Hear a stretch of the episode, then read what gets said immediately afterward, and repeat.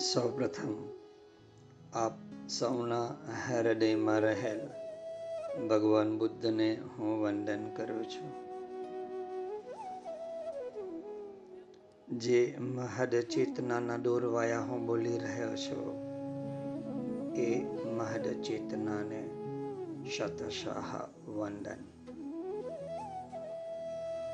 સંસાર કૂપે પતિતો હગાધે વિષયાતિસક્ત કરાવલંબમ મમ દેહિનાથ ગોવિંદ દામોદર માધવેતી અસંસાર રૂપી અગાધ સમુદ્રમાં ડૂબતા વિષયાસક્ત મને એવા અધમને આપ આપીને પોતાનો હાથ આપીને પોતાના હાથનો ટેકો આપીને, હે નાથ, મારો ઉદ્ધાર કરો. કરાવલંબમ મમ દેહી નાથ. હે ગોવિંદ, હે દામોદર, હે માધવ. હું તમારે શરણે છું, તમારે ચરણે છું. મારું મનડું રમે હે કૃષ્ણ તુજમાં. રહ્યો હું જ નથી હવે મુજમાં. રમતો તું સચરાચરમાં, વસતો તું જલ સ્થલ નભમાં. વિશ્વ સકલ તુજને શોધે છે, ગમ મુજને એમાં ન પડે છે. તને શોધું કેમ ખબર ના, રહ્યો હું જ નથી હવે મુજમાં. પૂજન તારો કેમ કરો હું, મુજને ના સંભાળી શકું હું? મારા હુંની જ છું ફિકરમાં રહ્યો હું જ નથી હવે મુજમાં હે માધવ હે કેશવ તુજથી છે અસ્તિત્વ જગતનું વિશ્વ સકલ તારી જ રમતનું વહે તું જ સદા જીવનમાં રહ્યો હું જ નથી હવે મુજમાં હે પ્રભુ હે યોગેશ્વર હે કેશવ હે કૃષ્ણ તવ પ્રસાદ જીવન જો પામો, વિશ્વ પ્રશંસા તુચ્છ પ્રમાણો. રાખું છું અહમ અર્પણમાં? રહ્યો હું જ નથી હવે મુજમાં. હે યોગેશ્વર, તવ યોગ ચાહો છો, મુજમાં તુજ પ્રાગત્ય ચાહો છો. રમતું જ પ્રભુ હવે તન મનમાં, રહ્યો હું જ નથી હવે મુજમાં. કેમ છો આપ સૌ? મજામાં હશો? ક્ષેમ કુશળ હશો? અને એનાથી પણ ઉપર આ માર્ગ ઉપર હશો. આ કૃષ્ણના માર્ગ ઉપર સ્વયં શ્રી કૃષ્ણની સાથે હશો.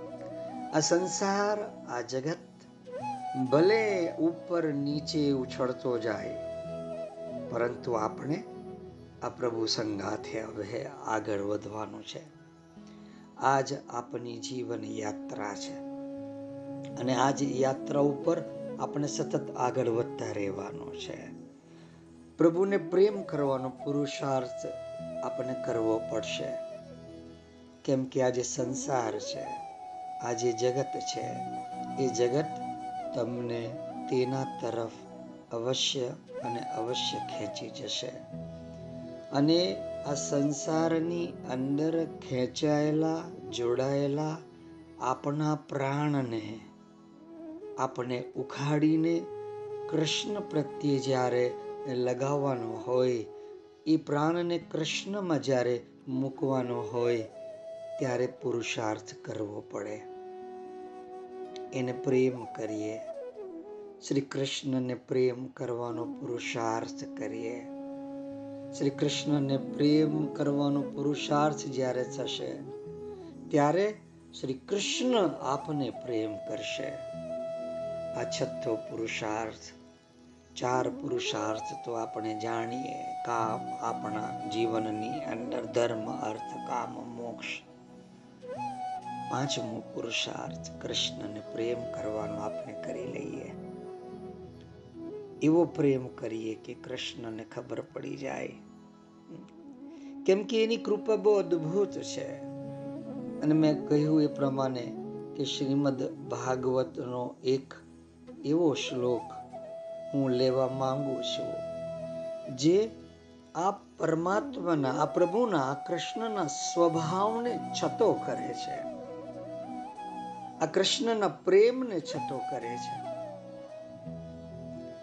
આપણે આ શ્લોક ઘણું બધું શીખવી જાય છે. આપણા જીવનની અંદર એક એવી સભાનતાને લઈને આવે છે કે જ્યારે આપણે આ જગતની ભીતર છુપાયેલા એ પ્રભુને તરત અને તરત શોધી શકીએ છીએ.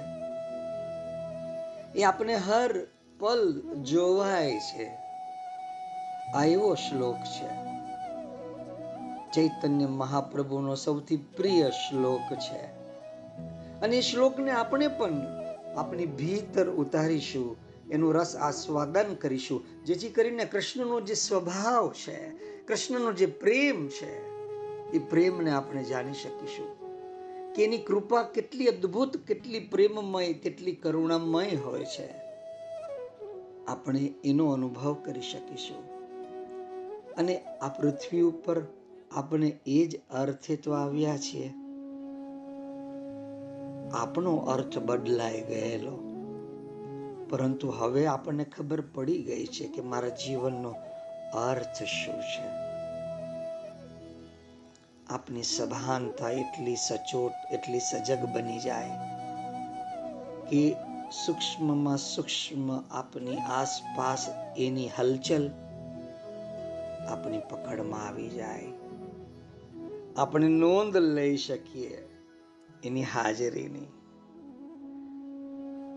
પાંદડી ઉપર લહેર ખીચી તું લખે કાગળ, હે માધવ પાંદડી ઉપર એક હવાની લહેર ખીચી તું લખે કાગળ, હે માધવ ને હું વાંચું જ નહીં, એવું કંઈ બને? મહેકનું પુસ્તક ઉગાડું મહેકનું પુસ્તક ઉગાડું ને પ્રથમ પાને સ્વયં ઝાકર બનીને તું ઊભો હોય. હું વાંચું જ નહીં, એવું કઈ બને? હું તો બસ એકાદ બે ખોબો ભરી મારી તરસ પરબીડિયામાં સાવ આમ જ મોકલું ને તરત પ્રત્યુત્તરમાં છલકાતા મળે વાદર માધવ તારા ને હું વાંચું જ નહીં. એવું બને કઈ? જેમ બાળક પેલવેલ્લો પેલવેલ્લો એકડો ઘૂંટે ને દેખાડે બધાને હોશથી. એવી જ રીતે આંગણામાં સહેજ ભીની માતીએ ઘૂંટી હતી કુપડ હે માધવ, હું વાંચું જ નહીં, એવું કંઈ બને? એ જ તો ખૂબી છે પર્વતની. ઉકેલી શકો તો કંઈક ઉગી જાય અંદર. એ જ તો ખૂબી છે પર્વતની. ઉકેલી જો શકો તો કંઈક ઉગી જાય અંદર. એટલી ભીની લિપિથી પથ્થરોના પૃષ્ઠ ઉપર છાપ્યા કરે. ખરખર ખડખડ ખડખર. ને હું વાંચું જ નહીં, માધવ. એવું કઈ બને? ખુદની ઓળખને કદી ભૂલ્યો નથી. ખુદની ઓળખને કદી ભૂલ્યો નથી, માધવ. એટલે જ તો આ મજા લૂંટી રહ્યો છું. ને જુઓ, હું મૂળ મૂકી જ્યાં ઊભો છું એ ભૂમિ, એ તળને હું વાંચું જ નહીં. માધવ, એવું કઈ બને? આપણા જીવનની અંદર આપણે એવી સભાનતાની ભીતર પ્રવેશી જઈએ, એવી સજગતાની ભીતર પ્રવેશી જઈએ કે આપણે આપણી આસપાસ આ ઉગેલી કૂપળો જોવાય. અમારી હનુમાન મંદિર ગલીમાં બેઉ બાજુ આ વરસાદને કારણે નાના મોટા ઝાડવા ઉગેલા છે, પીપળા ઉગેલા છે, ખાખરાના વૃક્ષ ઉગેલા છે, નાના નાના ખૂને ખૂને ખૂને અને હું યોગીને લઈને ચાલું ને, તો યોગી એને જોઈને એટલો પ્રેમથી કે, દાદા, બેબી બેબી. અને એ નાના નાના વૃક્ષ પાસે જઈને એના પાંદડાને એવો સરસ વહાલ કરશે, એને ચૂમની ભરશે. એની ધ્યાનમાં આવે છે અને જ્યારે ફરી પાછા ઘર તરફ પાછા વળીએ, ફરી પાછા એને કી બેબી બાય બાય બાય પાછો આવીશ પાછો આવીશ. એમ કરીને પ્રેમથી એ નાના નાના લીલા ઝાડવાઓને પ્રેમથી હાથ પસવારશે, ચૂમી ભરશે. અને એ સમયે તમે એના ચહેરાની ચમક અને રોનક જોશો, તો આપણને એમ થશે કે આ મજા લૂંટી રહ્યો છે. અને આપણે શું મજા લૂંટવાના સાલા? સંસારની અંદર ઘેરાયેલા, હા? બાળક જેવા બનીએ તો જ આ મજા લૂંટાય. ત્યારે જ ખબર પડે કે હવાની લહેર આવે અને પાંદડી ઉપર પ્રભુ કાગર લખતો હોય. આપણે શું વાંચ્યું છે? ક્યારે વાંચ્યું છે? મને કહો તો ખરા તમે. અરે મહેકનું પુસ્તક ઉઘડે તમે જ્યારે કોઈક બગીચામાં જાઓ, તમારી સન્મુખ ઝાડપાણ હોય ત્યારે ખબર પડે કે મહેકનું, સુગંધનું એક પુસ્તક ઉઘડી રહ્યું છે. અને પહેલા જ પાને લખેલું છે, ઝાકર. અરે આખી રાત આ બ્રહ્માંડ કામ કરે, આખી રાત આ તારાઓ કામ કરે, આખી રાત ચંદ્ર કામ કરે. અને એમની આ કામ કરવાની, આ આ આખી રાત જે પુરુષાર્થ કર્યો છે, જાણે એનો પરસેવો આ પાંદડાની ઉપર પડ્યો હોય ને, એવો અનુભૂત થાય કે આખી રાત કોઈકે કામ કર્યું છે. મહેકનું પુસ્તક ઉગડે આપણે સમક્ષ. પહેલે પાને સ્વયં ઝાકર બનીને ઉભેલો હોય માધવ. અને આપણે વાંચીએ નહીં તો મૂર્ખ છીએ. બસ આપણે તો એકાદ બે ખોબો ભરીને આપણી તરસ પરબીડિયામાં સાવ આમ જ પ્રભુ તરફ મોકલીએ છીએ. પરંતુ એની કૃપા તમે જુઓ. તરત પ્રત્યુત્તરની અંદર વળતા જવાબની અંદર છલકાતા વાડર આપણી તરફ મોકલી આપે. અને આપણે વાંચીએ નહીં તો મૂર્ખ છીએ.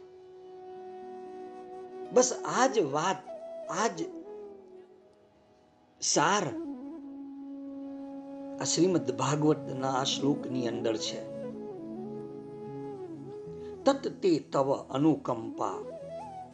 સુસમીક્ષમાન. ભુગજાન એવાત્મ કૃતમ વિપાકમ. હૃદ વાગ વપુભી વિદધત નમસ્તે. જીવેત યો મુક્તિ પદે સદાય ભાક તતતેવ અનુકંપા એનો એની એની કૃપા આપણી ઉપર કંઈક અનેક પ્રકારે વરસી રહી છે પરંતુ આપણે એની કૃપાનો અનુભવ જ નથી થઈ રહ્યો આ એનો સ્વભાવ છે આ એનો સ્વભાવ છે કે આપણે એક નાનકડી પુકાર નાનકડી પુકાર આપના પ્રેમના પરબીડિયામાં ભરીને એની તરફ મોકલીએ અને એ કેટલા બધા એના પ્રત્યુત્તરની અંદર કેટલો મોટો જવાબ આપી દે. જેમ બાળક પહેલવેલો એકડો ઘૂંટે ને બધાને દેખાડે હોશથી. એવા જ હોશથી આ કૃષ્ણ, આ માધવ, આ પ્રભુ, આ પરમાત્મા ક્યાંક આપની જ જગ્યામાં ક્યાંક આપણા જ આંગણાના કોઈક ખૂણાની અંદર એક કૂપળ બનીને ફૂટતો હોય. અને આપણે વાંચીએ નહીં. એવું કંઈ બને? આપણા જ આંગણામાં સેજ ભીની માટીએ. સાહેબ, આજ હું તમને કેવું છું કે આ હૃદય જ્યાં સુધી ભીનું નહીં બનશે ને તમારું આ હૃદયની ધરાતલ, આ હૃદયની ભૂમિ જ્યાં સુધી નમ ના બને, જ્યાં સુધી ભીની નહીં બને, તો એનું જે બીજ આ યુગોથી, આ મહાકલ્પથી અંદર ભીતર ધરબાયેલું છે, એ બીજ અંકુરિત કેવી રીતે થશે તમે મને જરાક જણાવો તો ખરા? આંગણામાં સહેજ ભીની માટીએ ગોટી હતી કુપડ માધવ. અને હું વાંચ્યું નહીં એવું કે બને ભાઈ? તે દ્રષ્ટિ આપી દીધી છે. હવે એટલે જ તો આ બધું જોવાય છે. એ જ તો ખૂબી છે પર્વતની. ઉકેલી જો શકો તો કંઈક ઉગી જાય અંદર. એટલી ભીની લીપીથી પથ્થરોના પૃષ્ઠ ઉપર, પથ્થરોના પેપર ઉપર, પથ્થરોના કાગળ ઉપર છાપ્યા કરે. ખડખડ ખડખડ ખડખડ. અને આપણે વાંચીએ નહીં એવું કંઈ બને? કંઈક જાગી રહ્યું છે કે નહીં તમારી ભીતર હૃદયની અંદર?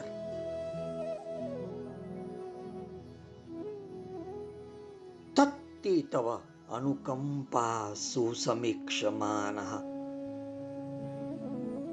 શ્રીમદ ભાગવતના આ શ્લોકની દસમ સ્કંદની અંદર, ચૌદમા અધ્યાયની અંદર, આઠમા શ્લોકની હું આ વાત કરી રહ્યો છું. આ હું એટલા માટે આટલો સ્પષ્ટ છું, કેમ કે શ્રી ચૈતન્ય મહાપ્રભુનો સૌથી પ્રિય શ્લોક છે. કે પ્રભુની કૃપા કેવી હોય છે? એ પ્રભુના પ્રેમની અંદર આવી પછડાટ ખાઈને એના જીવનને સર્વસ્વ સોંપી કેવી રીતે દીધું? જેમ આપણે આ શ્રી કૃષ્ણ લીલાને એટલે સમજી રહ્યા છે કે આપણી મનોવૃત્તિ આ સંસારના વિષયો તરફથી હટી જાય. અને આ કૃષ્ણના સ્વભાવ તરફ, આ કૃષ્ણના ગુણ તરફ. એના પ્રેમ તરફ આપણી મનોવૃત્તિ એના પ્રેમ તરફ ચાલી જાય.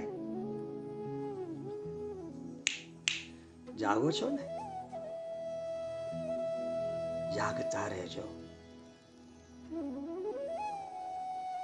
એનું, એનો, એનું ઈશ્વરનું સ્વરૂપ, એની લીલા એક અલગ વાત છે. એના ગુણ અલગ છે, એનો સ્વભાવ અલગ છે, એનો અનુભવ કરવાનો છે આપણે.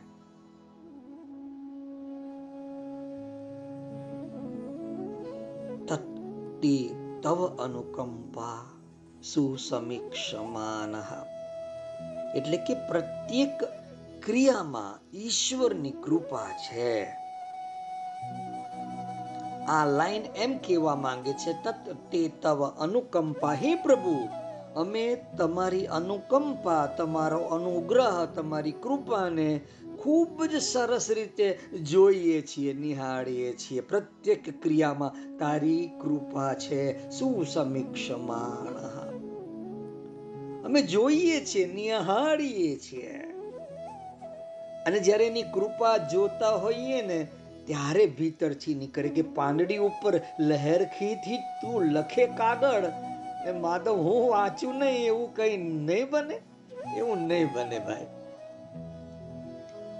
બગીચામાં પ્રવેશ કરું અને મહેકનું પુસ્તક ઉગડી જાય ને પ્રથમ પાને તું સ્વયં ઝાકર બનીને ઉભેલો હોય માધવ. અને હું વાંચું જ નહીં, એવું બને કઈ?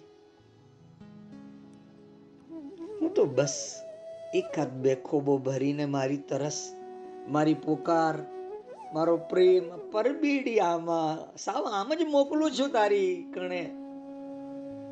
તરત પ્રત્યુત્તરમાં છલકાતા, મળે વાદર માધવ તારા. અને હું વાંચું જ નહીં. એવું બને કઈ? તતતે તવ અનુકંપા સુસમીક્ષમાન મને તો તારી પ્રત્યેક ક્રિયામાં તારી હાજરી જોવાય છે. તારી કૃપા જોવાય છે, તારો અનુગ્રહ જોવાય છે, તારો પ્રેમ જોવાય છે મને હવે. ચૈતન્ય મહાપ્રભુને આજ પ્રેમ જોવાયો. અને ડૂબી ગયા કૃષ્ણની ભીતર. મીરાને પણ આજ પ્રેમ જોવાયો અને ડૂબી ગઈ કૃષ્ણની ભીતર. અને આજ પ્રેમ હું તમને દર્શાવવા માંગુ છું, તમને બતાડવા માંગુ છું. જેથી કરીને તમે પણ ડૂબી જાઓ. આજ કૃષ્ણના પ્રેમમાં.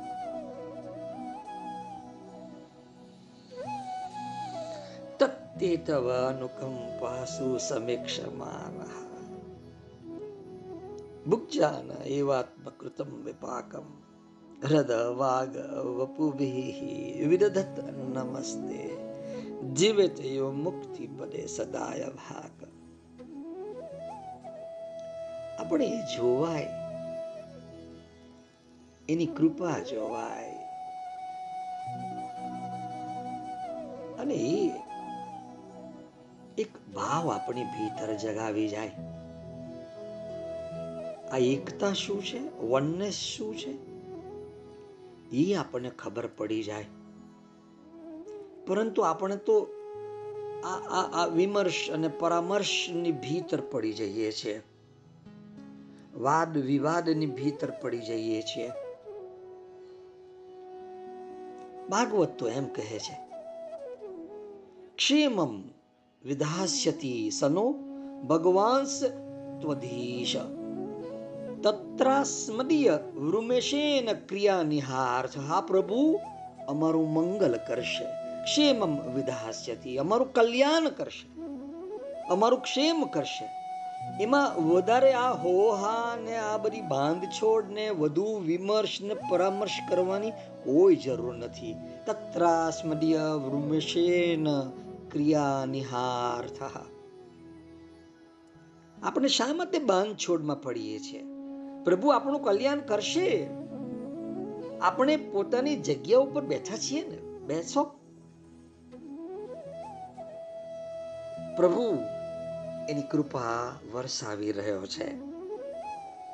એ આપણું ક્ષેમ કરી રહ્યો છે. આ ભાવ આપની ભીતર આપના હૃદયની અંદર ધરબાયેલો રહેવો જોઈએ. ધરબાયેલો. કે બધું જ અદ્ભુત કરી રહ્યો છે. એની જ કૃપા ચાલી રહી છે. એની જ અનુકંપા ચાલી રહી છે. તત્તેવ અનુકંપા, સુસમીક્ષમાન બધી જ ક્રિયામાં હવે તો તારા જ દર્શન થઈ રહ્યા છે, તારી જ કૃપાના દર્શન થઈ રહ્યા છે. તારો જ અનુગ્રહ જોવાઈ રહ્યો છે. વાહ પ્રભુ. વાહ. ક્ષેમમ વિધાસ્યતિ. પ્રભુ આપણું મંગળ કરશે, આપણું કલ્યાણ કરશે, આપણું ક્ષેમ કરશે. એમાં આ હો, હા, આ બાંધછોડ આ વિમર્શ, આ પરામર્શ કરવાની કોઈ જરૂર નથી. તત્રાસ્મદીય વિમૃશેન ક્રિયા નિહાર્થ જુઓ, આ જે વાત પ્રભુ કરી રહ્યા છે, મારે તમને ખાલી પ્રભુનો સ્વભાવ શું છે? પ્રભુના ગુણો શું છે? મારે તમને એ દર્શાવવા છે ખાલી. આમાં આપણા વિશ્વાસનું પ્રાધાન્ય છે. ભક્તિનો એક સિદ્ધાંત છે કે આપણે વિશ્વાસથી બેઠા છીએ, પણ આપણાથી અપરાધ બહુ થાય છે. પ્રભુ ક્ષમા કરશે કે નહીં? આની એક ચિંતા પણ રહેતી હોય છે. પણ પ્રભુએ ભાગવતની અંદર જ કહ્યું છે, દશમ સ્કંદ બહુ અદ્ભુત સ્કંદ છે. નાગાઉ મેં તમને આ કહેલો પણ છે, પરંતુ અધ્યાત્મની અંદર પુનરાવર્તન દોષ નથી.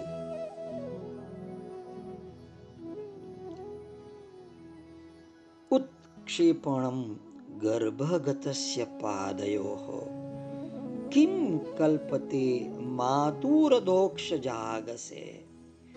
કિમ અસ્તિ નાસ્તિ વ્યપદેશ ભૂષિતમ તવ અસ્તિ કુક્ષેહ કિયદપી અનંત બહુ અદ્ભુત વાત કરી કે જો માના પેટમાં બાળક હોય અને પગ પછાડતો હોય તો શું માં તેને અપરાધ માને છે ઉત્ક્ષેપણમ ગર્ભગતસ્ય પાદયો કિમ કલ્પતે માતુર ધોક્ષ જાગશે શું માં એના અપરાધ માને છે? કેટલાય બાળકો પેટમાં પણ ઘણા તોફાની અને ઉત્પાત્યા હોય છે. અને ઉત્પાત મચાવતા હોય ઉત્ક્ષેપણમ. ગર્ભગતસ્ય.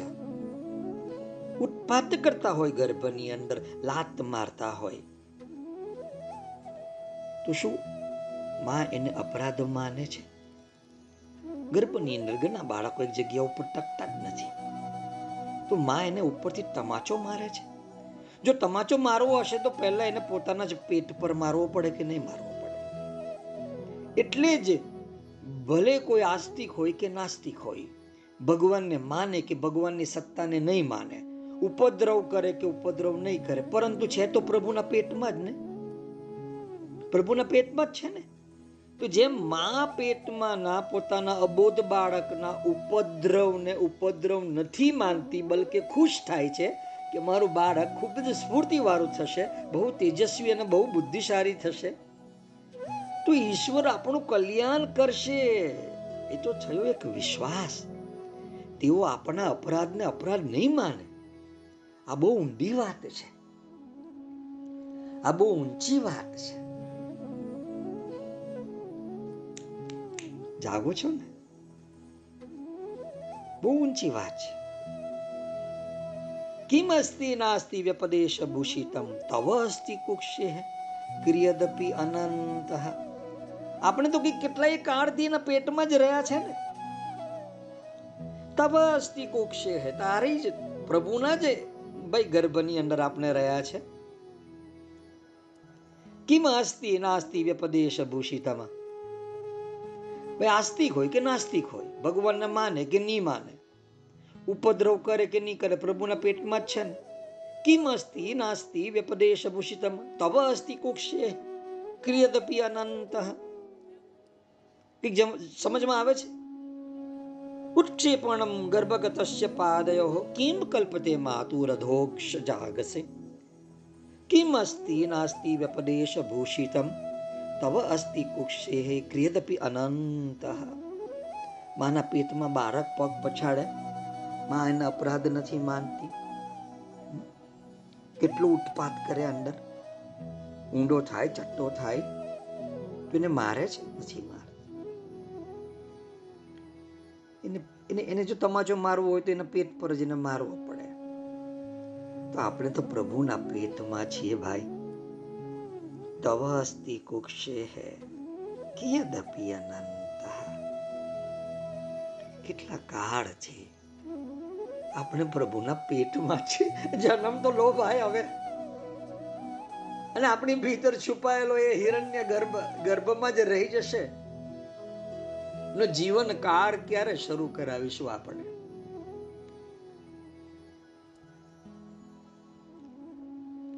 તત્તે તવ અનુકંપા સુસમીક્ષમાન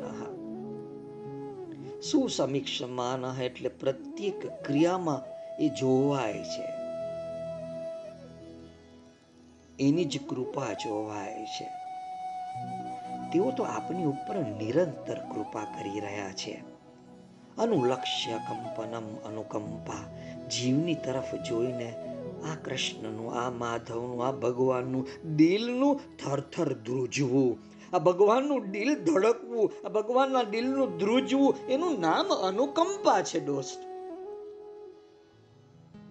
અનુ, અનુલક્ષ્ય જીવમ કંપનમ કંપા. જ્યારે ભગવાન જીવની તરફ જુએ છે ને, તો એના અપરાધની વૃત્તિઓ જુએ છે કે આ શું પાપ આચરણમાં પડ્યો છે? આ કઈ દિશામાં ભટકી રહ્યો છે? અને આ જીવની આ ભટકન છે ને, એ ભગવાનથી જોવાતી નથી. આ જીવના અપરાધો ભગવાનથી જોવાતા નથી. એમનું હૃદય કરુણાની અધિકતાથી ધ્રુજવા લાગે છે, કંપારી ખાય છે. એમના હૃદયના ધબકારા વધી જાય છે કે કેવી રીતે હું આની ઉપર કૃપા કરું? આ જીવ ઉપર હું કેવી રીતે કૃપા કરું? તત્યતવ અનુકંપા. આ શ્રી ચૈતન્ય મહાપ્રભુ કૃષ્ણની અંદર ઉતરી પડ્યા ને, તો ખરેખર ઉતરી પડ્યા છે. જો જ્યારે આ શ્લોક સમજાય ને, ત્યારે ખબર પડે કે પ્રભુનો ગુણ શું છે. જીવ પાપ આચરણ કરતો રહે, જીવ રાગ, દ્વેષ, લોભ, મોહની અંદર ફસાતો, ફરતો રહે.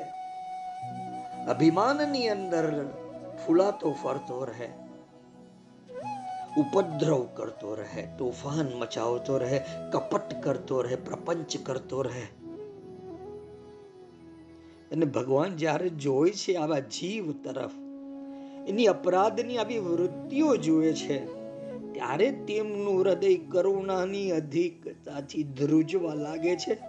તેઓ કંપારી ખાય છે, ભાઈ, હૃદયના ધબકારા તેમના પણ વધી જાય છે. કે કેવી રીતે આ મારા વહાલા જીવ પર હું કૃપા કરું? તત તે તવ અનુકંપા સુસમીક્ષમાન. આ અનુકંપા, આ કૃપા કરવાને માટે, સાહેબ, તમને કેવું? જરાક ધ્યાનથી સમજજો કે આ કૃપા કરવાને માટે, આ અનુગ્રહ કરવાને માટે, એ પ્રેમ કરવાને માટે એ પ્રભુ પોતે વ્યાકુળ થઈ જાય છે. કડીક તમે એની વ્યાકુળતા જોઈ છે ખરી?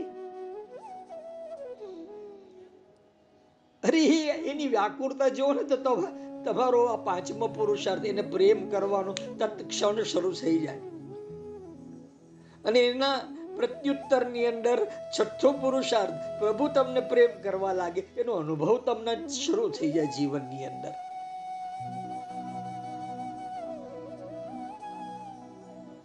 જ્યારે જ્યારે પણ મને આ પ્રભુની વ્યાકુળતા જોવાય છે કે હું આટલો પાપી, આટલો અધમ, અને છતાં મારી ઉપર કૃપા કરવા, અનુકંપા કરવા, અનુગ્રહ કરવા, એ પોતે કેટલો વ્યાકુળ છે, તત્પર છે. કેટલી કરુણાની અધિકતા છે કે એ અધિકતાથી ધ્રુજવા લાગે છે. અનુલક્ષ્ય કંપનમ અનુકંપા કે આ જીવને મારે કૃપા કરવાની છે. એમની ભીતર એટલી બધી કરુણા વધી જાય છે. ભીતર જેમ આપણી અંદર ક્રોધ વધી જાય અને આપણું શરીર ધ્રુજવા લાગે ને? ગુસ્સો આવી જાય એકદમ ને શરીર ધ્રુજવા લાગે ને?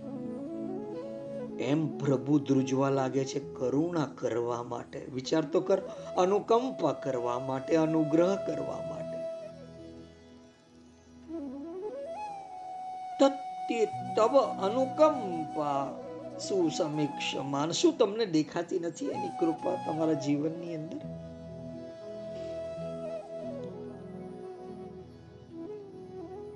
બહુ કૃપામય છે. હે તુલસી પર નીતિ એક પ્રભુ મૂર્તિ કૃપામય હે. એ કૃપામય છે. અને ભગવાન બધા ઉપર કૃપા કરે છે મારા રામજી વારંવાર કે તમારા રામજીનો એક કિસ્સો છે. આ ભગવાન બધા ઉપર કૃપા કરે છે. એ વાત રામજીએ એક સભાની અંદર કહી. બે જવાડાની વાત છે, મારા રામજી કહેતા. કે આ પ્રભુની કૃપા જાગતા રહેજો, હે. તમે નિંદ્રામાં નહીં સરી પડો. તમે હવે એમાંથી તો મુક્ત થાઓ. અને આ એની કૃપા, એની જ કૃપા વરસી રહી છે તમારી ઉપર. જરાક જરાક તમે સભાન બનો. તમે એમ નહીં સમજો કે આ કોઈ કૃપા નથી. આ એની કૃપા છે.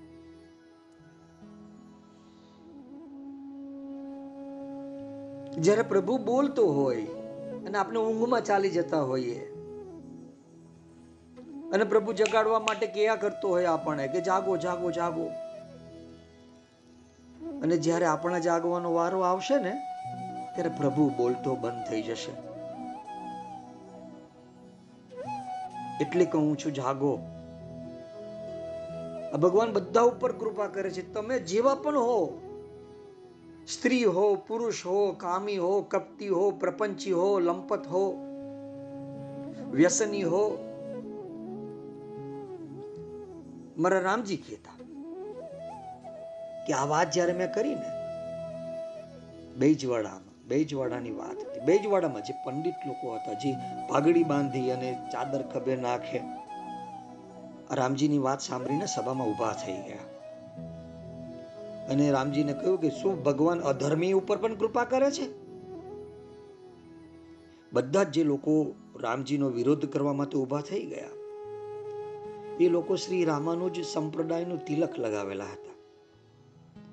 તો રામજીએ શ્રી રામાનુજ સંપ્રદાયમાં ભગવાનની કૃપાને કેવી માની છે તે તેમને સંભળાવ્યું. શ્રી રામાનુજ સંપ્રદાયમાં આને માટે બે મત છે. એક મત વેદાંત દેશિકાચાર્યનો છે. એક એ છે કે ભગવાન બધા ઉપર કૃપા કરે છે. શરણ્યનો ગુણ એવો કે તે આશ્રયને સંપૂર્ણ સુગમ બનાવી દે છે. શરણ્ય એટલે કે આપણે જ્યારે પ્રભુના શરણમાં ચાલી જઈએ, તો આપણે શરણ્ય એના આશ્રિત બની ગયા. એટલે શરણ્યનો ગુણ એવો છે કે આશ્રયને એટલે કે આપને સંપૂર્ણપણે સુગમ બનાવી દે. આશ્રિતનું બધું કાર્ય પાર પાડી દે. સાધનાહીન હોય, જેને સાધના જ નહીં કરી હોય, એના ઘેર પહોંચી જાય. ભોગીનો પણ સ્વીકાર કરી લે. ભગવાનમાં બધા જ ગુણ છે, પણ અંતમાં એક વાત આવી કે વેદાંત દેશિકાચાર્યના મત પ્રમાણે, સાંભળજો ધ્યાનથી. મારા રામજી આ વાત કહેલી છે. જેથી કરીને તમને કોઈક આળસ નહીં આવી જાય. કે ભાઈ હું ભલે પાપી હોઉં, કામી હોઉં, ભગવાન તમારી ઉપર કૃપા કરવાનો જ છે ને. સાહેબે તો કીધું છે. મારે શું કરવાનું છે? મારે કઈ નથી કરવાનું. સાંભળો એક વાત. ભગવાનમાં બધા જ ગુણ છે, પણ અંતમાં એક વાત આવી કે આ વેદાંત દેશિકાચાર્યના મત પ્રમાણે ભગવાન કૃપા તો બધા ઉપર કરે જ છે. પરંતુ પરંતુ મારા રામજીએ જરાક ઊંચા અવાજે વાત કરી. પરંતુ જેના હૃદયમાં કૃપાની ઝંખ ના હોય, એની ઉપર જ આ ભગવાન, આ પ્રભુ, આ માધવ કૃપા ઉતારે છે. એની ઉપર જ કૃપા ઉતરે છે. જેના હૃદયમાં કૃપાની ઝંખના નથી હોતી કૃપાની તરસ નથી હોતી, અનુકંપાની તરસ નથી હોતી, એની ઉપર આ પ્રભુ કૃપા નથી ઉતારતા અને આ કૃપા નથી ઉતરતી. એમનું કેવું છે? બોલું, વેદાંત દેશિકાચાર્ય રક્ષા અપેક્ષામ અપેક્ષતે, ભગવાન પણ અપેક્ષા રાખે છે. કંઈક સમજણમાં આવે છે? આપણે તો અપેક્ષા રાખીએ જ. જાત જાતની અપેક્ષાઓ છે આપણે તો. આ વ્યક્તિ આવું કામ કરવું જોઈએ મારા માટે અને મારા માટે આટલું કરવું જોઈએ. એકબીજા પ્રત્યે આપની અપેક્ષાઓ કેટલી બધી છે? તો આ ભગવાનની કૃપા માટે? જો આપણી ઉપર એ અવતરિત થાય જો એવું આપણે ઝંખતા હોઈએ, તો ભગવાનને પણ અપેક્ષા છે. ભગવાન પણ અપેક્ષા રાખે છે, કૃપા કેમ નથી કરી દેતા? ભગવાન રાહ જુએ છે. શેની રાહ જુએ છે? કે જ્યારે આપને માંગીએ ભગવાન પાસે, રક્ષ રક્ષ, પ્રભુ, પાહી, મામ પાહી, મામ, ત્રાયસ્વ ત્રાયસ્વ, અમારી રક્ષા કરો, અમારી રક્ષા કરો. એવો પોકાર કરે ને, ત્યારે હું એની રક્ષા કરું છું. રક્ષા અપેક્ષામ અપેક્ષતે. ભગવાન પણ અપેક્ષા રાખે છે.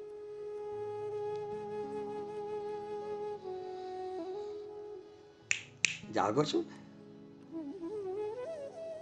જ્યારે આપણે માંગણી કરીએ કે ભાઈ, પ્રભુ, હવે તું રક્ષા કર. અને ચૈતન્ય મહાપ્રભુ વારંવાર એમના જીવનની અંદર, રક્ષ રક્ષ, પ્રભુ, પાહી મામ પાહી મામ, ત્રાયસ્વ ત્રાયસ્વ. અમારી રક્ષા કરો, અમારી રક્ષા કરો, એવો પોકાર કરતા રહ્યા.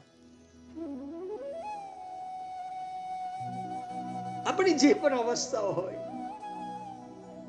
આપણે એટલા અભિમાનમાં ના આવી જઈએ કે આ હું કરી લઈશ.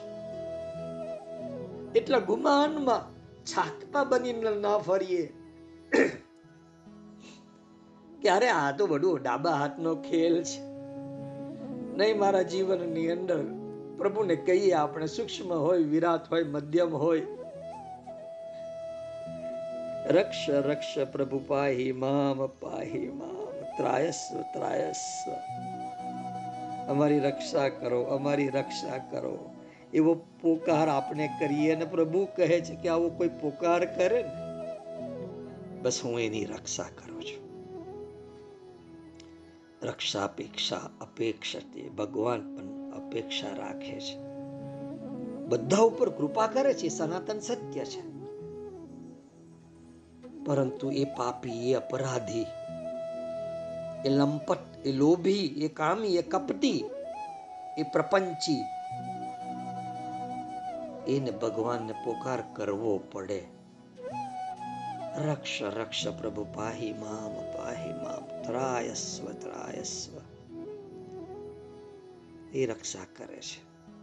તો એ લોકો મોટા સંવૈધાનિક છે. કર્મકાંડને પણ માને છે. કહ્યું કે જ્યારે ભગવાન સૌ ઉપર કૃપા કરે, ત્યારે તો મચ્છર ઉપર પણ કૃપા કરે, જીવ ઉપર પણ કૃપા કરે, પાપી ઉપર પણ કૃપા કરે, સૌનો ઉદ્ધાર થઈ જાય. પણ ભગવાનની બનાવેલી એક મર્યાદા છે મારા રામજી કે કે જે તેમની પાસે કૃપાની યાચના કરે, એની ઉપર તેઓ કૃપા કરે. આપણે ખાલી કહેવાનું નહીં, ભગવાનને તો બધી ખબર જ છે ને. ભલે બધી ખબર હોય. પણ પ્રભુ કે જરાક જરાક ઘૂંટણીએ પડે, જરાક ઝૂકે. ચલો ચરણ સ્પર્શ ન કરે, જરાક ઝૂકે. અને જરાક ભીતરથી ખે મને થોડીક પુકાર કરે. તો હું દોડતો આવી જાઉં. ભગવાનની બનાવેલી એક મર્યાદા છે કે જે તેમની પાસે કૃપાની યાચના કરે ને, તેની ઉપર તેઓ કૃપા કરે છે, રક્ષા અપેક્ષામ અપેક્ષતે રામજીએ તેમને પૂછ્યું કે આ રક્ષાની જે અપેક્ષા છે, જીવના હૃદયમાં ભગવાનને રક્ષામાં તેની પ્રાર્થનાની ભાવની સ્ફૂર્ણા થાય છે, એ કોની પ્રેરણાથી થાય છે? માનીએ કે પોકારવાથી રક્ષા કરવા માટે તેઓ આવે છે પણ જીવ ભગવાનને પુકારવા લાગી જાય, એની પ્રેરણા કોણ આપે છે ભાઈ? તમે જાણો છો કે વૈદિક સંસ્કૃતિમાં હિન્દુ ધર્મની અંદર આ ભગવાન અને શૈતાન, ખુદા અને શૈતાન એવી કોઈ બે વસ્તુ નથી, એક જ પરમેશ્વર છે. જાકે બલ, લવલસ, તે જીતવું ચરાચર ધારી રાવણના પણ હૃદયમાં બેસીને એને બર આપનાર ભગવાન જ છે. જુઓ તો ખરા તમે. જાકે બલ? લવલસ તે જીતવું ચરાચર ઝારી.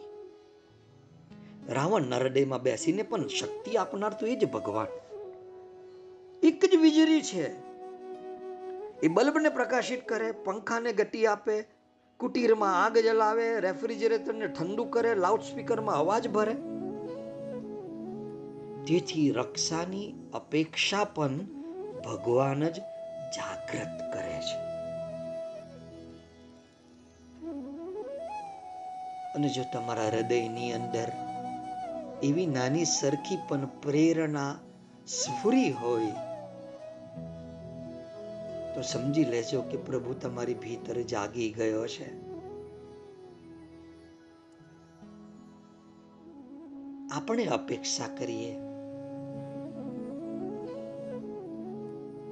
જાત જાતની ભાત ભાતની અપેક્ષા કરીએ. ભગવાન આપનું આ કામ કરી દે, તે કામ કરી દે. એક્સપેક્ટેશન તો પ્રભુનું પણ એક એક્સપેક્ટેશન છે, એક અપેક્ષા છે. રક્ષા અપેક્ષામ અપેક્ષતે, રક્ષા માટેની માંગણી કરવી એવી અપેક્ષા ભગવાનને પણ છે.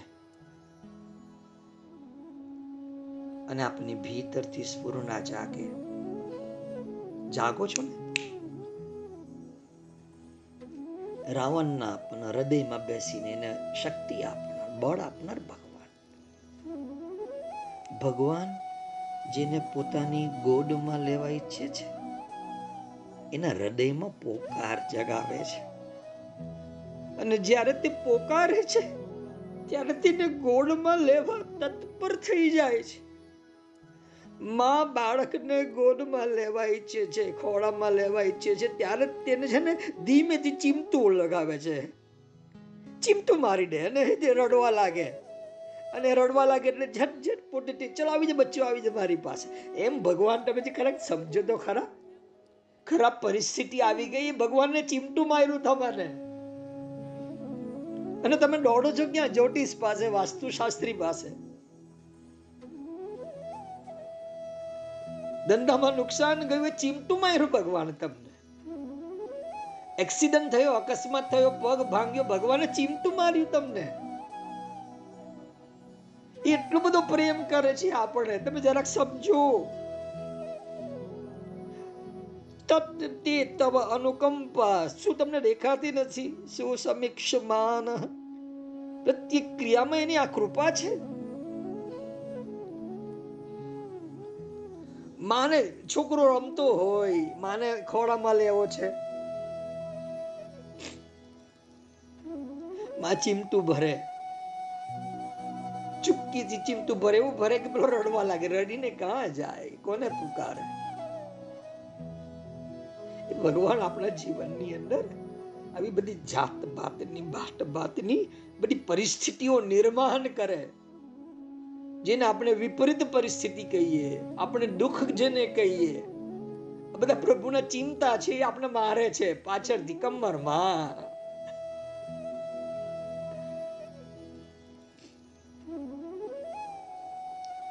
એ ચીમતું ભરે. અને જેથી કરીને એ આપણે રડીએ ને કે જો ઉમર બચ્ચો આવી જા આવી જા, હે? કંઈક સમજમાં આવે છે?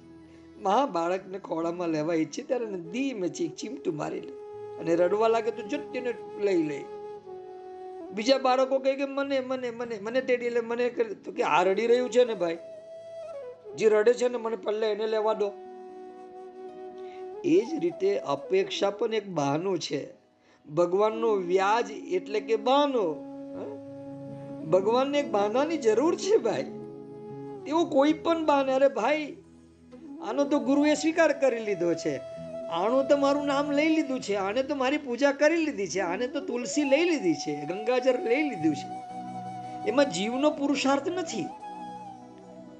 એ તો ભગવાન કોઈને કોઈ બહાનું શોધી લે છે. આ ભગવાનની બહાનાબાજી છે કે અજામિલે અંતિમ ક્ષણે પોતાના પુત્રનું નામ લીધું. ભગવાન કહે છે કે શું થયું? ભલે ને તેના મનમાં એના દીકરાનું નામ છે. ભલે એના મનની અંદર એ એ એમ સમજતો હોય કે આ મારા દીકરાનું નામ છે. એને ભલે મને યાદ નહીં કર્યું હોય, મારું તો એક બહાનું છે ભાઈ.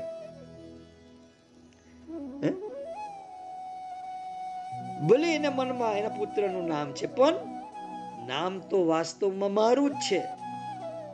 અને આ ઉજામેલના ઉદ્ધાર માટેનું બહાનું છે. જરાક સમજો. તો ખબર પડશે. તત્તે તવ અનુકંપા એની એની કૃપા ભગવાન અપેક્ષા રાખે છે જરાક સમજો તો ખા। એ ચીમટું ભરે છે, કંઈક સમજાય છે તમને? તમે એમ નહીં કરો, દુઃખ છે દુઃખ છે દુઃખ છે। પ્રભુના ચિંતા છે, એ તમને ખોળામાં લઈ લેવા માંગે છે।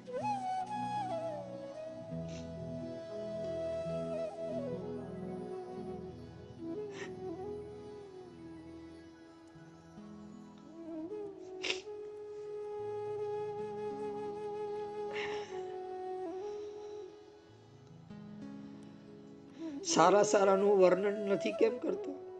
કેમ કે સારા સારામાં તો ભગવાનની કૃપા છે જ. એ તો બધા જ સમજે છે.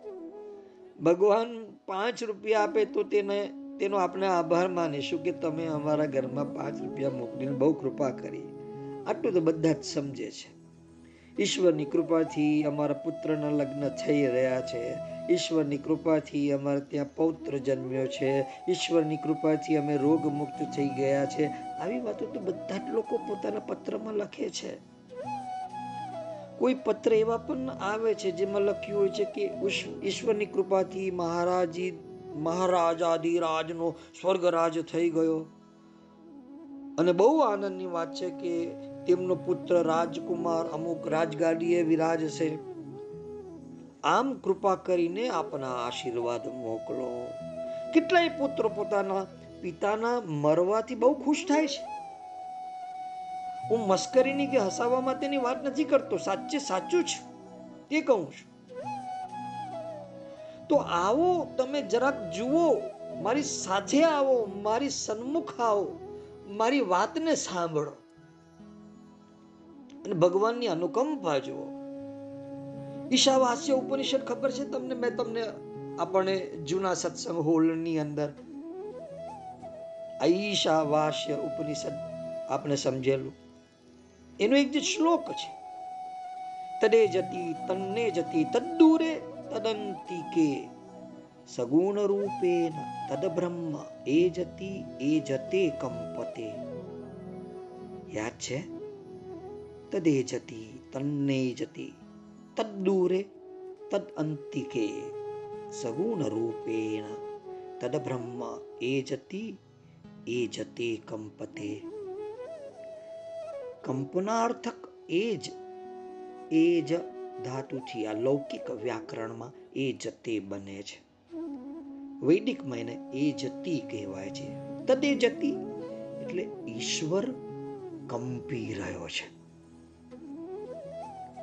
વેદાંત દર્શનની અંદર એક કંપનાધિકરણ છે. કોઈક માણસ કંપી રહ્યો છે, કોઈક માણસ ધ્રુજી રહ્યો છે. તમે ધ્યાનથી જોશો તો ખ્યાલ આવશે કે તેની અલગ અલગ સિકલ બને છે, ચહેરા બને છે. કંપન ધ્રુજારીથી તો આકૃતિ બને છે, તો આ શું છે? જુઓ, સમુદ્ર કંપે છે તો લહેર મોજા બને છે. કોઈ નાના હોય, કોઈ મોટા હોય, પડદા ઉપર ચિત્ર હાલે છે, કંપે છે કે નહીં? લીધેલી તસવીરમાંથી જ્યારે પ્રકાશ પસાર થાય, ત્યારે તે પસાર થતો પ્રકાશ ચિત્રની તસવીરની છાયાને પણ લઈ જાય છે. અને એને પણ નચાવે છે. ત્યારે તસવીર નાચતી હોય એમ જણાય છે, આ સૃષ્ટિ શું છે? તમને તેનું દર્શન કરાવો. તદે જતી, તન્ને જતી તદ્દૂરે તદંતિકે, સગુણ રૂપે ન તદ બ્રહ્મ, એ જતી, એ જતે કંપતે. એના કંપન તો જુઓ એની જાત જાતના ભાત ભાતના કંપનો આપણે સૂક્ષ્મતા પકડાશે ત્યારે ખબર પડશે કે પાંદડીની, એ પાંદડી ઉપર લહેર ખેતી, તું લખે કાગર અને હું વાંચું નહીં, એવું બને નહીં. પાંદડી ઉપર લખાયેલો એ ભગવાનનો કાગર તમે વાંચી શકો. મહેકનું પુસ્તક ઉગડે અને પ્રથમ પાને સ્વયં ઝાકર બનીને ઊભો હોય માધવ. અને તમે વાંચી નહીં શકો, એવું નહીં બને. તદ જતી તન્ને જતી તદ્દુરે તદંતિકે સગુણ રૂપે જાત જાતના ભાત ભાતના સ્વરૂપો છે એના આ એ જ સ્વરૂપ છે આંગણામાં સેજ ભીની માતીએ ઘૂટી હતી કુપડ અને માધવ હું નહીં વાંચું એવું બને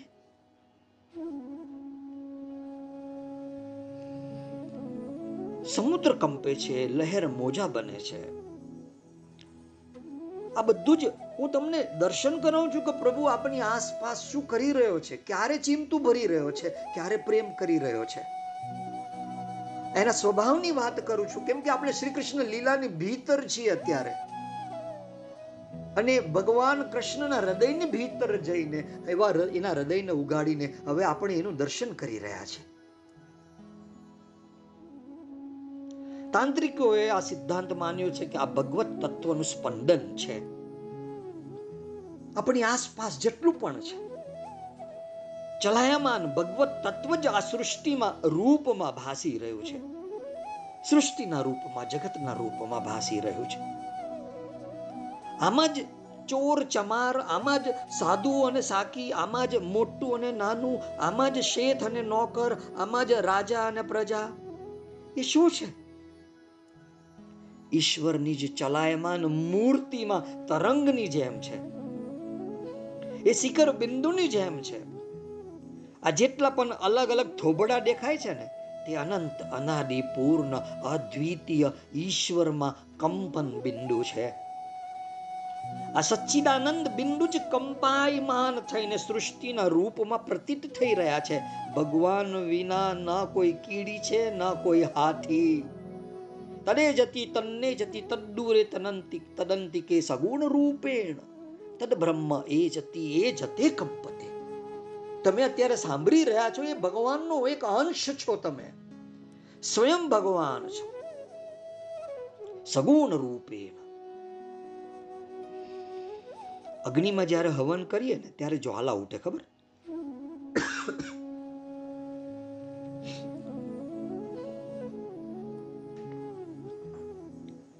અગ્નિમાં જ્યારે આપણે હવન કરીએ, મોટી મોટી જ્વાળાઓ છે. તમે ધ્યાનથી જોશો. તો એ એ આગની જે લપટ ઉઠે ને, એમાં આપણે જોવાય કોઈ વાર શિવલિંગ છે, ક્યારેક જણાય શાલિગ્રામ છે, ક્યારેક સિંહ જોવાય, ક્યારેક ઇન્દ્ર જોવાય, ક્યારેક ચંદ્ર જોવાય, ક્યારેક આપણે દેખાય સૂર્ય છે. આ અગ્નિ જ્વાળા જે હાલે છે, એમાં જુદી જુદી આકૃતિઓ દેખાય છે. વાયુનું જે કંપન છે, તમે હાલતા ઝાડને જુઓ તો મજા આવી જશે. અરે વહુ દીકરીના ખ્યાલથી તો નવરાશ જ નથી મળતી. ફેસબુક વોટ્સઅપ પરથી તો નવરાશ જ નથી મળતી. તમને શી ખબર પડે? દિવસ રાત આખા ઘરની ચિંતામાં પડ્યા છો. તમને શું ખબર પડે? એટલે કોઈક વાર એમ સમજો ને, તિરસ્કારની ભાષા બોલાઈ જાય. તો એક તત્વમાં આકૃતિ ત્યારે જ બની શકે છે જ્યારે કંપન હોય. કોઈ પણ તત્વમાં આકૃતિઓની ઉત્પત્તિ ત્યારે જ થશે જ્યારે તેમાં સ્પંદન હોય. તમે આ દુનિયામાં જેટલા ચહેરા દેખાય છે મચ્છરના, પશુના, પક્ષીના, મનુષ્યના, દેવતાના, દાનવના, એ શું છે? આ હરતો ફરતો સગુણ બ્રહ્મ છે ભાઈ. સગુણ રૂપેન તદ બ્રહ્મ, એ જતી, એ જતે કંપતે. એટલે પાંદડીની ઉપર આ હવાની જે લહેર પાંદડી પણ એ ને લહેર પણ એ અને એ પાંદડી ઉપર એની લહેરથી એ કાગર લખે. અને આપણે વાંચીએ નહીં તો આપણે મૂરખ છીએ ભાઈ. મહેકનું એક પુસ્તક ઉગડે અને પ્રથમ પાને સ્વયં ઝાકર બનીને ઊભો હોય માધવ. અને આપણે વાંચીએ નહીં. એવું નહીં બને. અરે મારા જેવી એકાદી લીલીછમ વાત જ ક્યાં છે? આ લીલીછમ વાટો છે. આ લીલીછમ વાટો છે. પરંતુ જ્યારે આવી લીલીછમ ભગવાનની લીલાની વાતો આપણે જ્યારે કરતા હોઈએ, પથ્થર તોડીને ઉગવાની આપણામાં તાકાત જ ક્યાં છે?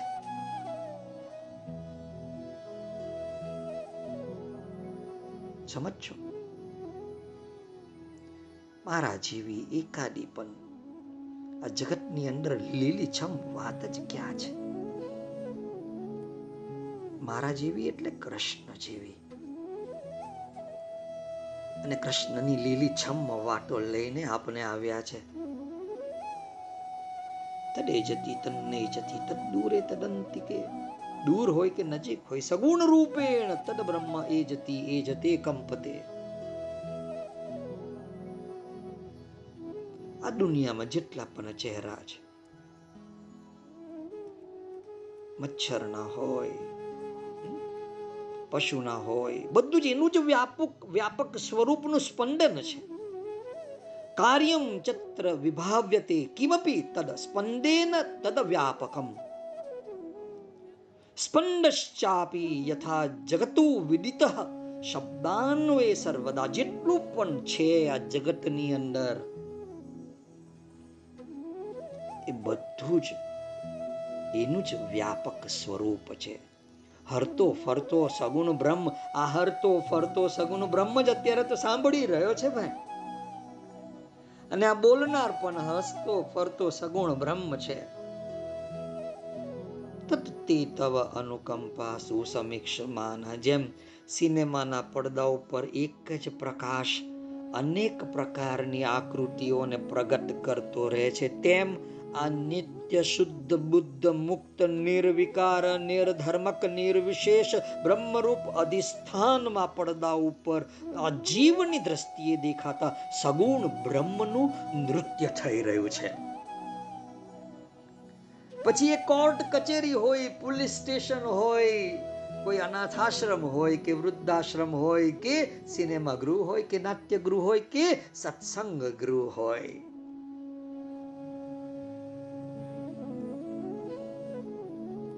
અનિત્ય શુદ્ધ બુદ્ધ મુક્ત નિર્વિકાર નિર્ધાર્મક નિર્વિશેષ બ્રહ્મ રૂપ અધિષ્ઠાનમાં આ પડદા ઉપર આ જીવની દ્રષ્ટિએ દેખાતા આ સગુણ બ્રહ્મનું નૃત્ય છે એમાં શબ પણ દેખાય અને નવજાત શિશુ પણ દેખાય આવનારા પણ દેખાય અને જનારા પણ દેખાય સૂટેલા પણ દેખાય ને જાગેલા પણ દેખાય સમજો છો ભાઈ કઈ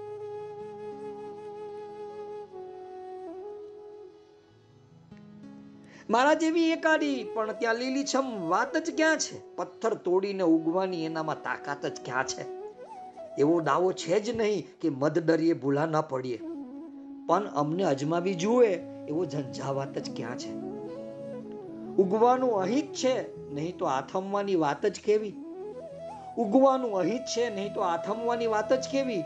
મારી છે પોતાની દુનિયા, એમાં દિવસ રાત જ ક્યાં છે? તું દેખાડે છે જે વસ્તુ. એ જ ખરું આકાશ હોય. તું દેખાડે છે જે વસ્તુ, એ જ ખરું આકાશ હોય. તો સૂરજ, ચાંદો વાદર પંખી, તારાઓની ભાત જ ક્યાં છે? કોણ પૂછે છે અહીં પાયાને? કોણ પૂછે છે? મને કહો તો ખરા, કોણ પૂછે છે અહીં પાયાને? બધા ટોચ પાછળ ભાગે છે. મૂળ મૂકી નિરાંતે ઉગે, ઉગડે એવી જાત જ ક્યાં છે ભાઈ? ઉપર છલ્લા ઘા ઝીલી ઝીલીને હું કંટાળી ગયો છું. એક જાત કે જાય સોસરો એવો અહીં આઘાત જ ક્યાં છે? શું આપણે આઘાત આઘાત કરીએ છીએ જીવનની અંદર? અરે પ્રભુ, ચિંતા મારી રહ્યો છે ભાઈ. કંઈક કંઈક સમજો તો ખરા ભાઈ. એ ચિમતું લગાવે છે. અને આપણે હાય એવું હોય કરીને આપણે કશે બીજે ભાગીએ છીએ. કોઈક સ્ત્રી બીજા પુરુષ પાસે કોઈક પુરુષ બીજા બીજી સ્ત્રી પાસે કોઈક જ્યોતિષ પાસે કોઈક વાસ્તુશાસ્ત્રી પાસે કોઈ ન્યુમરોલોજી પાસે કોઈ ફેસ રીડર પાસે ક્યાં ક્યાં ભાગીએ છીએ આપણે અરે દેખ રે ભાઈ દેખ ખોલ દે પલક દેખ લે ખલક ખલક એટલે દુનિયા અને ખલકમાં ખાલિક એટલે ઈશ્વર. આ ખલકમાં ખાલિક ભર્યો છે. પલક ખોલો અને ખલકમાં ખાલિકને જુઓ. મારા રામજી કહેતા, અરે દેખ રે ભાઈ, દેખ, ખોલ દે પલક, દેખ લે ખલક. ખલક એટલે દુનિયા અને ખલકમાં ખાલિક એટલે ઈશ્વર. આ ખલકમાં ખાલિક ભર્યો ભાઈ, પલક ખોલો. પલક ખોલો ભાઈ, પલક. ઊંઘો નહીં. પલક ખોલો અને ખલકમાં ખાલિકને જુઓ. રોમ, રોમમાં જુઓ. કણ, કણમાં જુઓ. ક્ષણ, ક્ષણમાં જુઓ.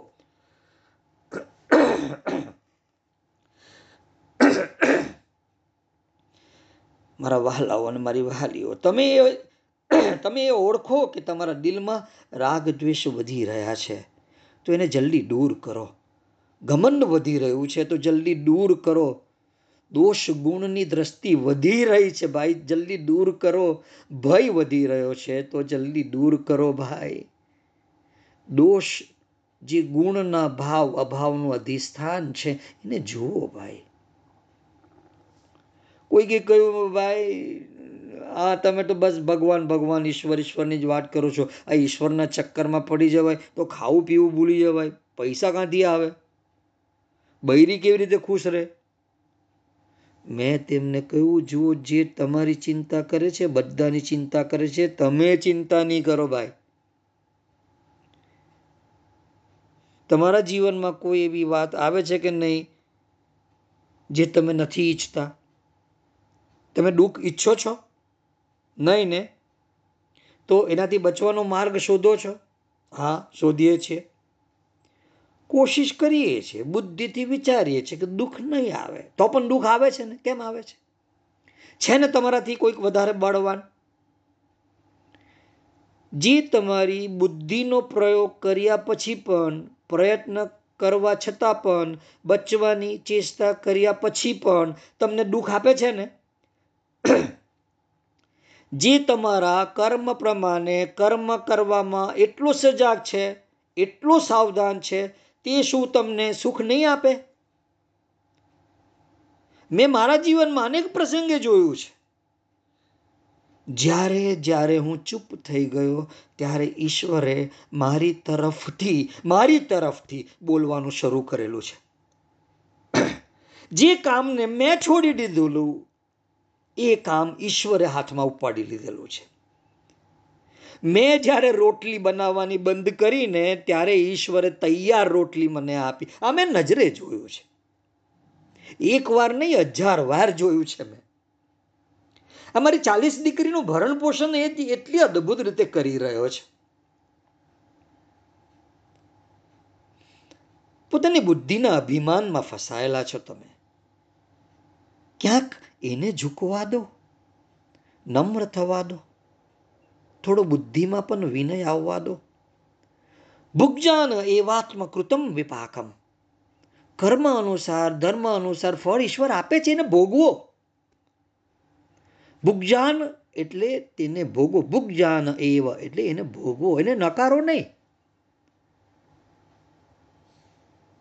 તમને કોઈક ભેટ આપી જાય, કોઈક વસ્તુ આપી જાય, તમારી સામે કોઈ સારો ભોગ આપી દે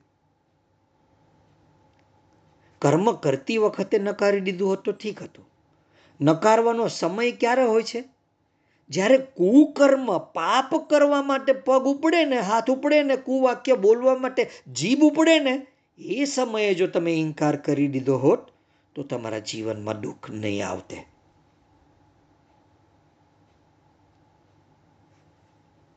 સમય તો અરે અરે રે રે સડસડાટ પસાર થઈ જાય છે, ફટાફટ આપણે એને પૂરું કરીએ, હા?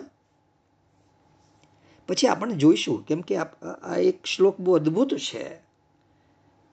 જે શ્લોકે ચૈતન્ય મહાપ્રભુને ચૈતન્ય મહાપ્રભુ બનાવ્યા. ભુગજાન એવ એવાત્મકૃતમ વિભાકમ. ભુગજાન એવ એટલે ને ભોગવો. નકારો નહીં. નકારવાનું ક્યારે? જ્યારે કુકર્મ કરવા જતા હોય, પાપ કરવા જતા હોય, ત્યારે નકારો. બરાબર કે નહીં? પણ તે સમયે તો આપણે ઇનકાર કરતા નથી. પોતાના હાથથી પારકાના માલને ઉપાડી લઈએ છીએ પોતાના પગથી ખરાબ જગ્યાએ ચાલ્યા જઈએ છીએ જીભથી બીજાની નિંદા કરી લઈએ છીએ અને જ્યારે તેનું પરિણામ આવ્યું, દંડ થયો, સજા થઈ, ત્યારે આપણે ઇનકાર કરીએ. હવે ઇનકાર કરવાથી કંઈ નહીં. ચાલે સમય વીતી ગયો. એક માણસે એક ભૂલ કરી. એક ભૂલ કરી. અને નજર સામેની વાત છે સત્પુરુષ એને વાત ઠીક નહીં લાગી. એટલે એને ડાબા હાથે ભૂલ કરનારનો હાથ પકડીને જમણા હાથે બે ટમાચા ગાલ ઉપર માર્યા. કે તે આવું કામ કેમ કર્યું? તમે શું સમજો છો? પેલો જે સાધક હતો તે બોલ્યો કે, પ્રભુ, તમે મને એટલો પોતાનો માનો છો? એટલું બધું પ્રેમ કરો છો? મને તો આટલી ગાઢ આત્મીયતાની સમજણ જ નહોતી. કે તમે મને તમાચો માર્યો, તમે મને પોતાનો સમજો એટલે? આવો ભાવ આપણી ભીતર જાગે કે ચિંતા જે મારી રહ્યો છે, એ પ્રભુ મારી રહ્યો છે. જેથી કરીને દોડીને આપણે એના ખોળામાં ચાલી જઈએ ભાઈ. સમજમાં આવે છે? હાલ પૂરતા તો મારા શબ્દોને વિરામ આપું છું. બુદ્ધમ શરણમ ગચ્છામી. જેઓને ઉતાવળ હોય, ફટાફટ, કે પ્રભુની કૃપા શું છે? તત તે તવ અનુકંપા. હે? કે એની કૃપા શું છે? એનો સ્વભાવ શું છે? એનો ગુણ શું છે? તો ફરી ફરી આ સત્સંગને સાંભળે. અને પુરુષાર્થ કરે પ્રભુને પ્રેમ કરવાનો. અસ્તુ.